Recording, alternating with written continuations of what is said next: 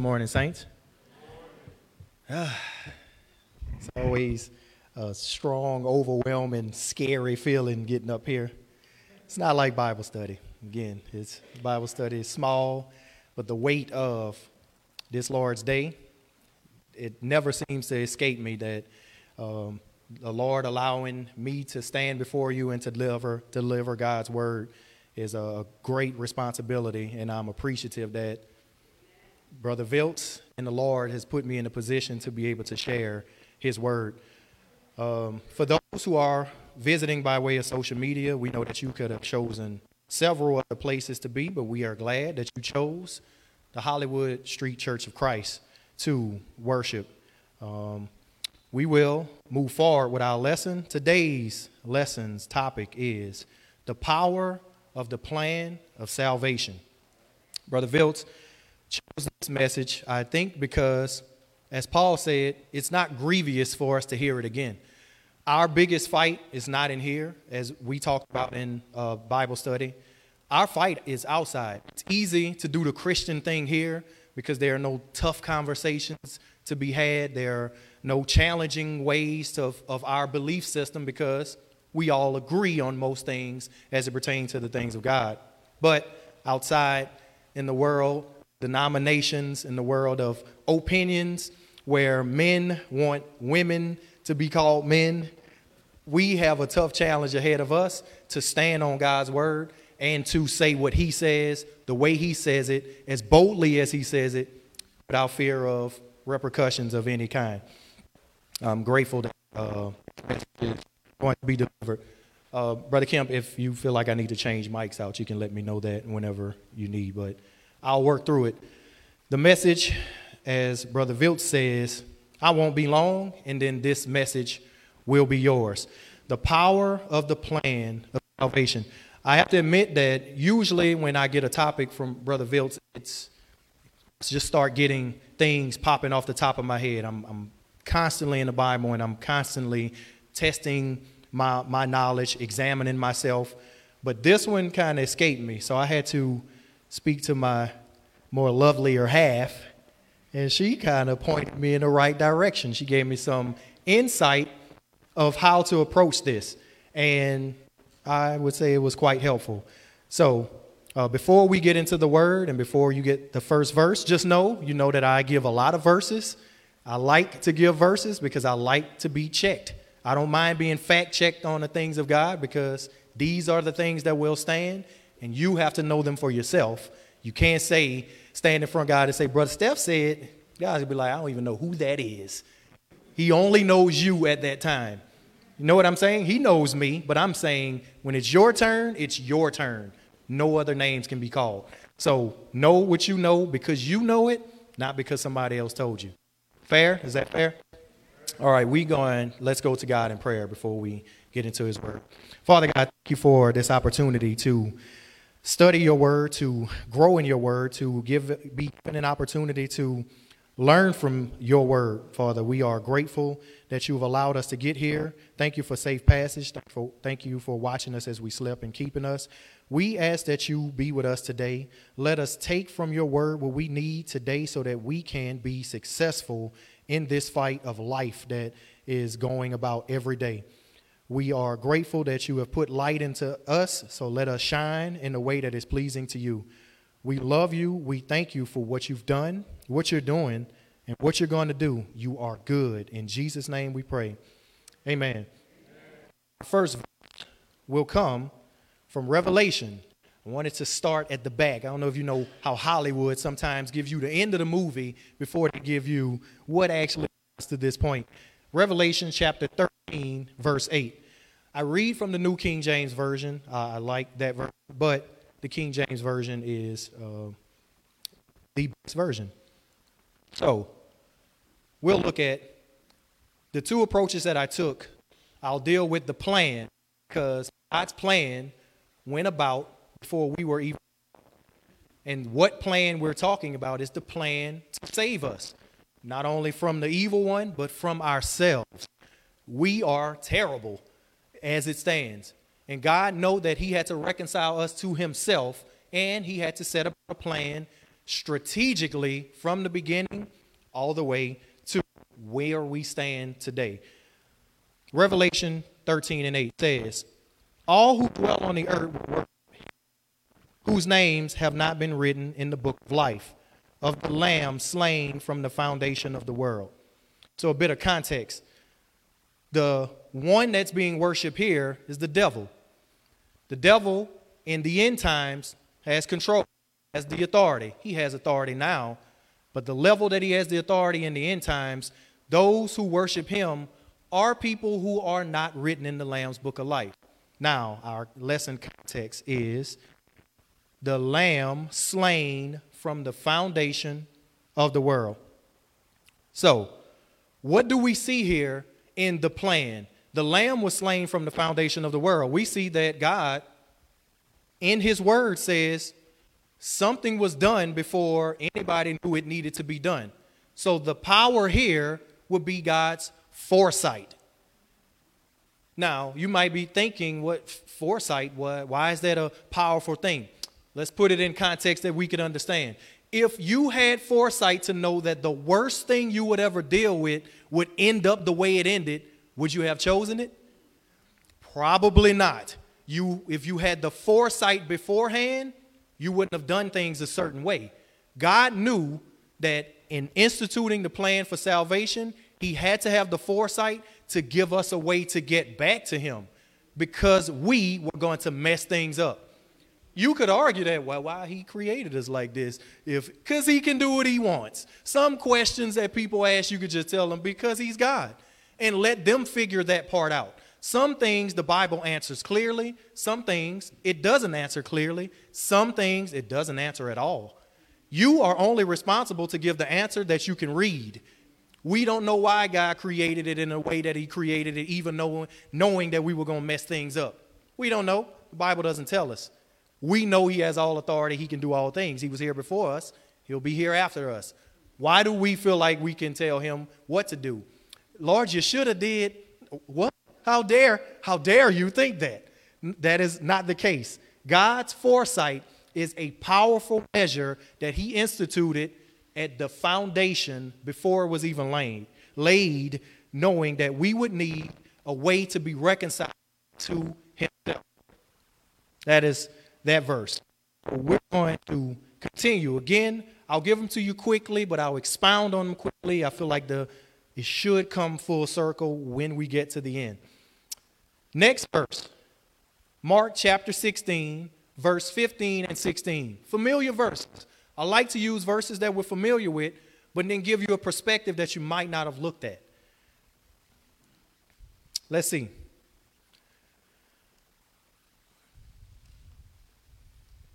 Mark chapter 16, verse 15 and 16 says, And he said to them, he being Christ, speaking to the apostles, Go into all the world and preach the gospel to every creature.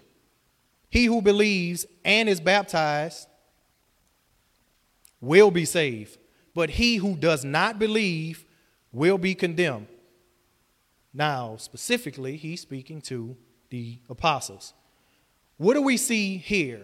Is there some power that we can readily see? We see this verse all the time.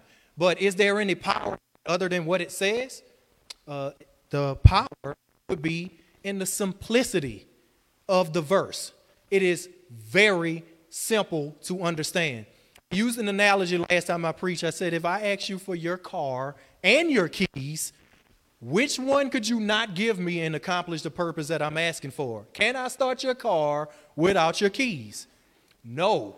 Simple. I need both things to, to get to where I'm going. You need both things. God made it that simple. He said, He who believes and is baptized. It is strange to me that the world today says, yeah, the second part, you don't need that. Oh, I don't know. I don't need your keys to use your car. That means something's wrong with your car. If I can just get in and start it without the keys, somebody needs to look at that. That does not work that way. We should see that it is God being as simple as possible to communicate his plan to us. It's no better way. Again, there are very complicated things in the scripture. But this one, you could argue, if it's so simple, why does the world argue it so much? I, I can assure you, if you're anything like me, this verse is one that you've used to people with people in denominationalism that says you don't need to be baptized. We'll go to this. This is one of our honey verses. This is one of the best ones to use. But why is it argued so much? It's because man wants to do with what he wants to do with the things of God.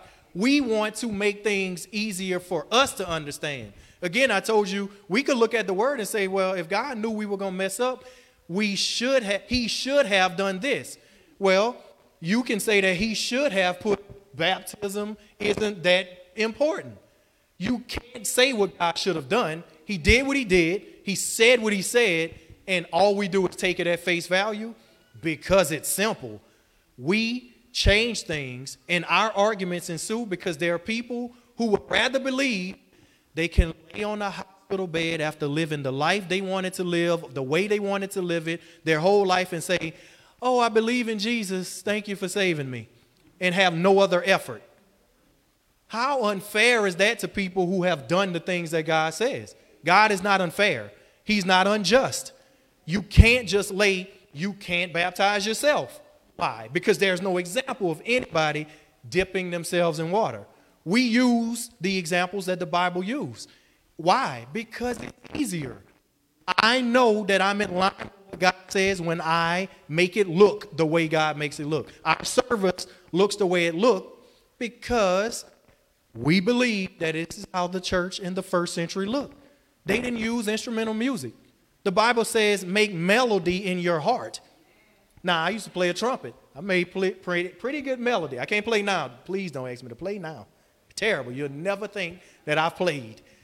But the melody that we make, the strings, excuse me, the heartstrings that we pluck, comes directly from our heartstrings. They don't come from instrumental music. We use the voice, the instrument that God created Himself. Acts says God's not worshiped with man's hands. Are you worshiping him with an instrument? Again, all these things line up with God says it a certain way. He wants us and expects us to do it as simply as he said do it. He told David instruments were allowed.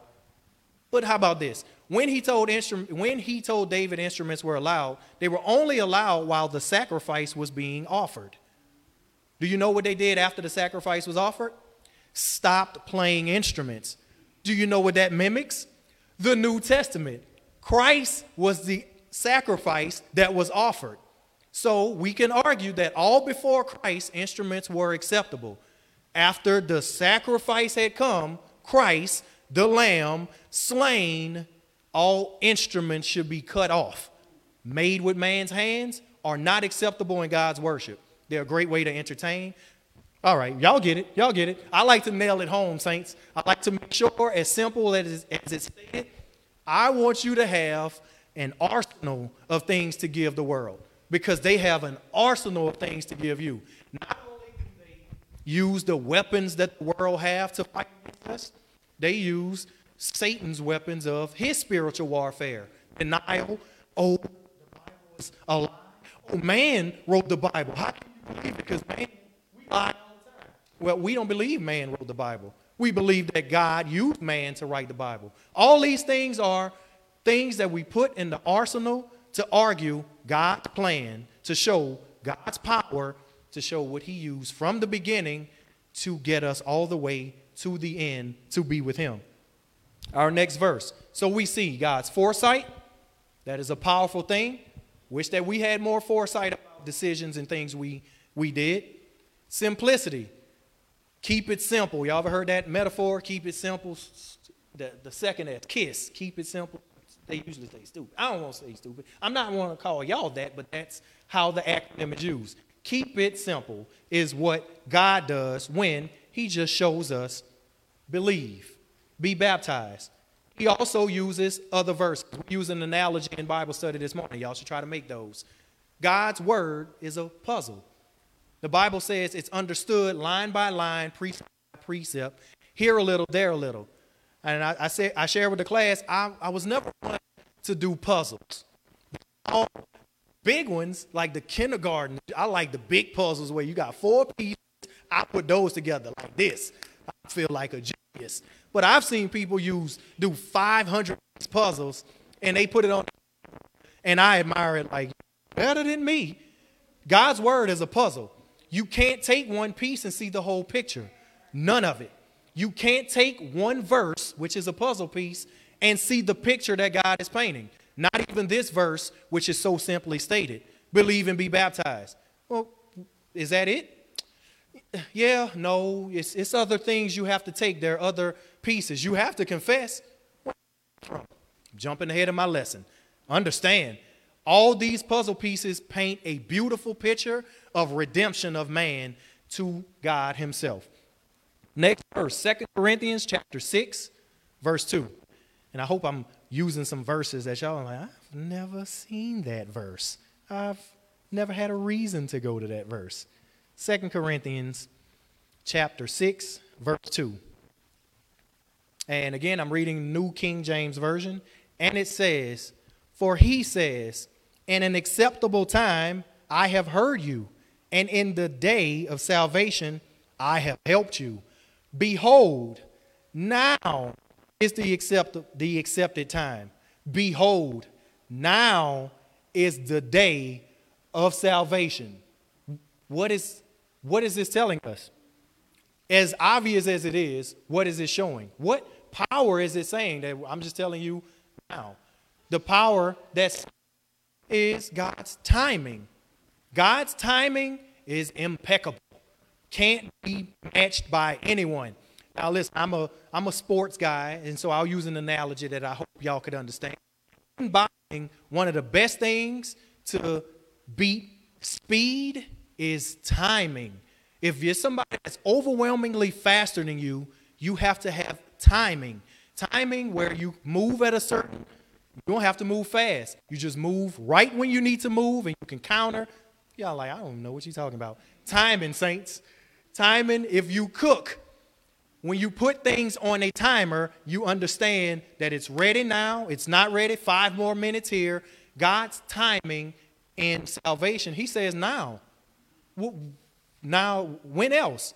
Tomorrow is is tomorrow does has anybody ever seen a verse that says tomorrow is an acceptable time for salvation? Because if y'all did, I missed it. All right, what about yesterday? Anybody see that? Nobody? Because my Bible could have a misprint somewhere. I'm just just want to make sure everybody's looking at their Bible. I have not seen any other verse in reference or any other time than now. What does that mean? That means that if you are under the sound of Christ and you are not in Christ, the only time you have is now. Now, as in, I'm not saying tomorrow's not good. I'm saying tomorrow's not promised. You don't know if you walk out the door, a train's gonna hit you. I mean, immediately after you walk out of these doors, the now has passed. That's it. Your, your time was then. But if you exist in another time, then that, that, that's that now. We can never account for time that God hasn't given us. God says, don't even talk about time like you know what it is. When you say, oh, we're going to the store tomorrow, God said, don't say that without saying, Lord willing. Saints, I have put that in my vocabulary for everything. I say it when people don't even understand it needs to be said. Oh, yeah, we go play basketball? Yeah, I'll, I'll make it out there, Lord willing. For the simplest things, because I don't know if I'm going to make it. I don't know what God wants to do with me, where He wants to take me. Now is all we can be accountable for, and now is the only time you can get saved. Okay, and if, if God is saying something different there, somebody help me understand what difference he's saying. So, God's foresight, God's simplicity, God's timing, all these powerful mechanisms that God has used for his plan to save us. Now, listen, saints, you can argue that he has a bunch of other powerful things that I didn't even list. But if I tried to do that, we'd be here for a long time. Y'all don't like long times like that. We ain't never told Brother Phillips, but don't be having us in here for no two hours. We ain't Baptist church. We, that's, we don't get the message sooner than that. I'm just saying we get it. So we could be here for a long time. Knowledge is another powerful mechanism that God uses. I was going to use that, but I'm like, that's too simple. I need to challenge y'all. I need to challenge us. Knowledge is a simple, powerful mechanism. God has infinite knowledge. And that was an easy one. That was one of the first ones I thought, but I didn't use it. So I feel like y'all, y'all need to be challenged where y'all are. And I might be giving y'all too much credit, but I don't think so. Like I, I really appreciate that I, I, see most times that I give y'all something, y'all like, okay, I see where you at. Next, next verse. And so this is what I'll use to bring the full conclusion to the power plan of salvation. Romans chapter 10, verses 13 through 17. And I'll go through quickly but simply, and let's see what power there is in these verses. One of my favorite places to go when I'm trying to help someone understand God has a great way of doing what he does. So I'll read the verses again, New King James Version. Romans chapter 10, verse 13, 13 through 17. For whosoever calls on the name of the Lord shall be saved. Very misused verse. And we know. How then shall they call on him in whom they have not believed?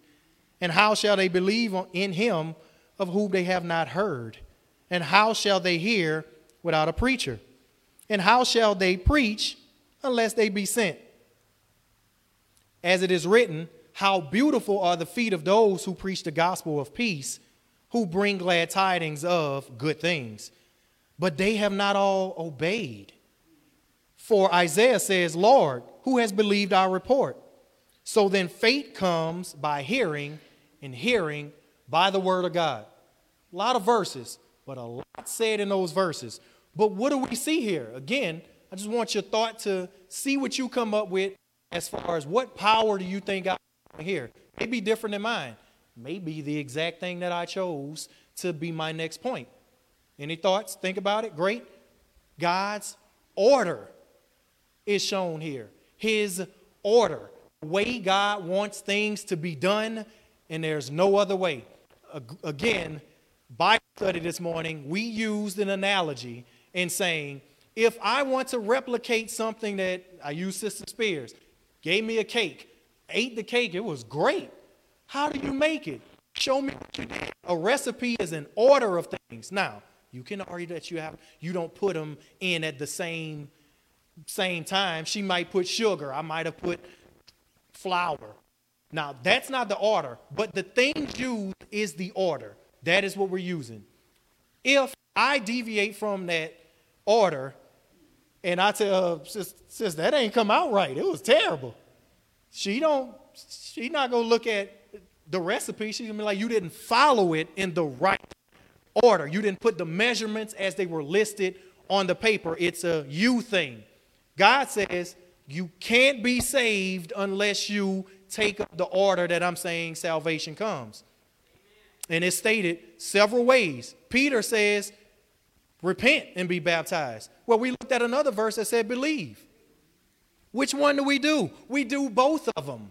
Puzzle pieces, saints. You have to put that verse with this verse and know that you have to believe and you have to repent to be saved. Both are components of what salvation is. God has a specific order. Let's look at it. In verse 13, it says, Whoever calls. Whoever calls. 14 says, You can't call unless you first believe. All right, so let's deal with it. You have to call. You're on a hospital bed. Call from your hospital bed, but you can't do that unless you believe first. If you believe, then you can call, right? That, that sounds like that's setting that off. You can't call unless you believe. Okay, what, what's the next? It says, well, you can't believe unless you heard. Wait, something else? You can't call unless you believe. But you can't believe unless you hear first. All right, here we go. So, well, what's next? I'm, I'm sorry, it's one more thing. You, you can't hear unless there's a preacher. What you mean? There's another part to it, another part to the puzzle. God's order. He says, it has to be a preacher who gives the message that you must believe Then when you believe it, then you can go ahead with the call. know that call means to be baptized. Do, I hope everybody knows that when the Bible says to them that call upon the Lord, that is baptism, calling upon the Lord. Several verses to prove that, but I'll, I'll it's going to take me somewhere else. Let me go. It says you can't hear unless you have a preacher. Verse 15 says, a preacher can't give you the message unless he was sent. Another point, again, Bible study covered a lot of this. You can't be saved right when you were taught wrong. If the proper preacher did not give you the order that God has set, the powerful order that God has set, you can't be saved. Uh, our sister said that somebody wanted to know why they had to be baptized again. Well, if you got sprinkled, if you got immersed, but the message that was given to you was wrong, you're not proper, properly baptized as it pertains to the Bible. Because the message, the method, and the mode all have to be correct. Continuing. So the next part says, How beautiful are the feet of a preacher. Now, they're not talking about actual feet, because if that were true, I don't know if I would make the cut. I wouldn't. I don't know if all of us will make the cut. Everybody ain't got pretty feet. You know, you've been walking your whole life. Feet start getting a little rough on you. How beautiful are the feet are not talking about actual feet. So if your feet are terrible, you still apply. This can still apply to you because the feet verse is talking about the path of those who speak the things of God. What that means is every single one of you, when you are talking to people about gospel, the glad tidings, preaching the peace that God is trying to have with us, when God wants to reconcile with us, you are preaching that peace, your feet are beautiful because you're choosing the path that God says, peace with me and not enmity, as he calls it in Genesis. Remember, Genesis, in Genesis, he said, and it would be enmity between me and man. Any man that is not in Christ, God's like, you're evil to me. You're an enemy. That's a problem. And God says in 1 Corinthians 15, the last enemy has to be thrown into the fire. Continuing. Order. 1 Corinthians 14 and 40 says, Let all things be done decently and in order. What's talking about those? So we want to make sure we have clear context. It's talking about in the church. Now, we can apply this to our everyday life. We want to do things orderly in our lives, but God is speaking about the kingdom. In order for someone to be added to the church, we don't add people to the church. When they obey what God said to do, who adds them to the church? God does. That was something different. Every church I joined before coming here, the, the pastor, the executive board, and all these other folks is like, all right, you're not part of our church. You to learn the history. We done been preaching for 20 years. What? 20 years. And I was sold out. Yay! I'm, a, I'm gonna die with y'all, is what I should have been saying. Didn't know. But God says there's an order. And all things pertaining to the church must be done decently and in order. So, that's where we have it is we say you must hear the word, but you can't hear unless a preacher is properly sent. You have to believe what's heard. When you believe, when the gospel message is preached, after you hear it, you believe it. You have to repent. You have to decide that you're going to change your ways.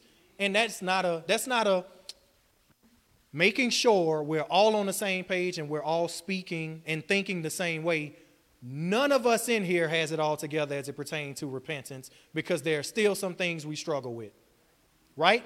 But the repentance is we don't want to struggle with it, we want to get it. We want to overcome that thing that overcomes us. And that puts us with a heart like David.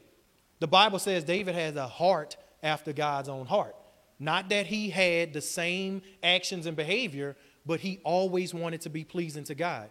We ourselves become that way when even when we fall, our mindset is, Lord, I don't want to mess up with this again. Make the time in which I mess up much longer. It took a week last time. Now, next time it's going to be two weeks before I even think about doing that thing again. I don't want to do that. Keep expanding the time. You're winning. You're winning if you are keep putting time in the time between the struggle. Once you repent, you have to confess. Now, I'll close. As I close, I'll give you all these things and I'll bring them full circle. Then you have to be baptized, and then you have to live a life worthy of repentance. So even after baptism is not, you're not finished. You've just started. Now you've begun. Now God is like, now you're my child. Before you prayed to me, God is like, you're a sinner. I don't even hear you. Not that he doesn't hear you. He's like a parent who ignores a child that's like, Mama, can I have this? You better get out of my face. Ignore you because he hears. But that is how God is to us before we're in Christ. When we're in Christ, this is what God does now. Ma, can I have that? Uh, sure. Ma, can I have it? No. Can I have it? Wait. He's going to respond to you. Yes, no, or wait, rather than ignore you and have you asking for stuff that he's not even listening to you about. Does that make sense? That, that's the kind of stuff I come up with. Like, I got to make people see this. God is your parent, responds to you when you are in Christ. The power of the plan shows God's foresight, simplicity, timing, and order. Here's the gospel 1 Corinthians chapter 15, verses 3 and 4. Okay, Paul in verses 1 and 2 says, This is the gospel that I preach to you, which I myself received and I follow. In verses 1 and 2. 3 and 4 says, uh, make sure I get it. For I delivered to you first of all that which I also received, that Christ died for our sins according to the scriptures, and that he was buried, and that he rose again on the third day according to the scriptures. Look how simple that is. Listen, when you preach, that this is the gospel. This is all you have to tell someone.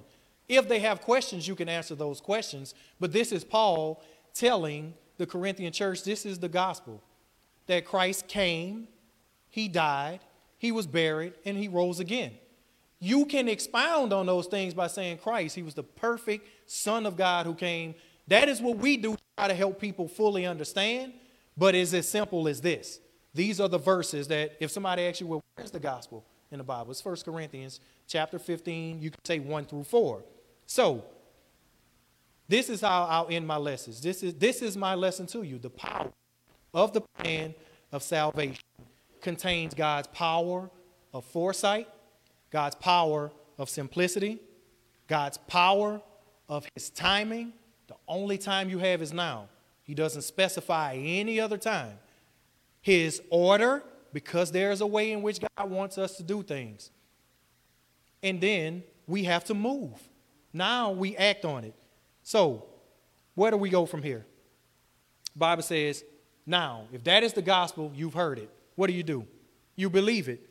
If you believe it, there's nothing different other than the Bible says we're saved by the works of God in our belief. Where do we find it? I'm sorry, let me, let me clarify. The works that we do is not our own works, they're God's work. We find that in John chapter 6, verse 29. The work that is of God's is belief. So belief is a work. When people say we're not saved by works, that's not true. We're not saved by our own works. The Bible says when we do the things that God says to do, that's no credit to us. Luke chapter 17 tells us that it's a faithful servant doing what he's supposed to do. That's no credit to you. I've been challenged with that. So you saying when you do what God say, you getting the credit for it, like Romans says in chapter 4. Romans in chapter 4 is talking about Abraham, is talking about the Israelites trying to be saved by the works of the law. We're not saved by the works of the law. We're saved by doing the works prescribed that God told us to do. When you believe that is a work that God has subscribed that we do, what do you do? Well, you then you have to repent. Second Corinthians chapter 7 verse 10 says, "For godly sorrow produces repentance leading to salvation." Why do you have to repent? Because godly sorrow is real repentance. It leads to salvation. If you just sad because you got caught, or you just sad because you don't like the outcome of what happened, that's not godly sorrow. Because once that clear up, you go do it again. Next chance you get. But godly sorrow is, I don't like how that turned out. I don't want it anymore. Lord, you don't want it for me. I'm not doing it again. That is repentance. You might still do it, but then you're like, Lord, help me. Take, help me from, save me from myself. You have to repent. The next, you have to, you have to see sin as God sees sin. Next, you have to confess. Verse 32, Matthew chapter 10, verse 32 says, Therefore, whoever confesses me before men, him I will confess before the Father. Why is confession necessary? Because unless you confess Christ before man, he will not do the same for you before the Father. So what is that what is that end argument of I can get saved in my living room by myself? If you have to confess before man, who was in your living room with you when you confessed? But we can be even more technical. Who preached the message to you? Right? All these things, there was no person saved without a preacher, without a proper message, and without following through. You have to confess before man. If you can find this in the Bible where somebody confessed Christ and there was no man present, Philip in the uh, eunuch in the desert, who did he confess before? Philip. All you need is a man. If you confess before the preacher, you've met the criteria and you're, and you're good to go. Next verse. You then have to be baptized. So you have to hear, believe, repent, confess. There are verses to confirm all these, and then be baptized. Most simple, the simplest verse in the Bible that talks about baptism. 1 Peter chapter 3, verse 21. If you're not familiar with it, please get familiar with it. It says, There is also an antitype. Context is, Peter is saying that when we are saved, it looks like how Noah was saved by water. Now, we could say that the water destroyed everybody. It didn't destroy Noah and his family, it destroyed wickedness. When we are buried in the water, it is our old man dying and the new man raising. The Bible says there's also an antitype that now saves us. Listen to the word play again. There's only one time you can get saved. In baptism, it says it now saves you.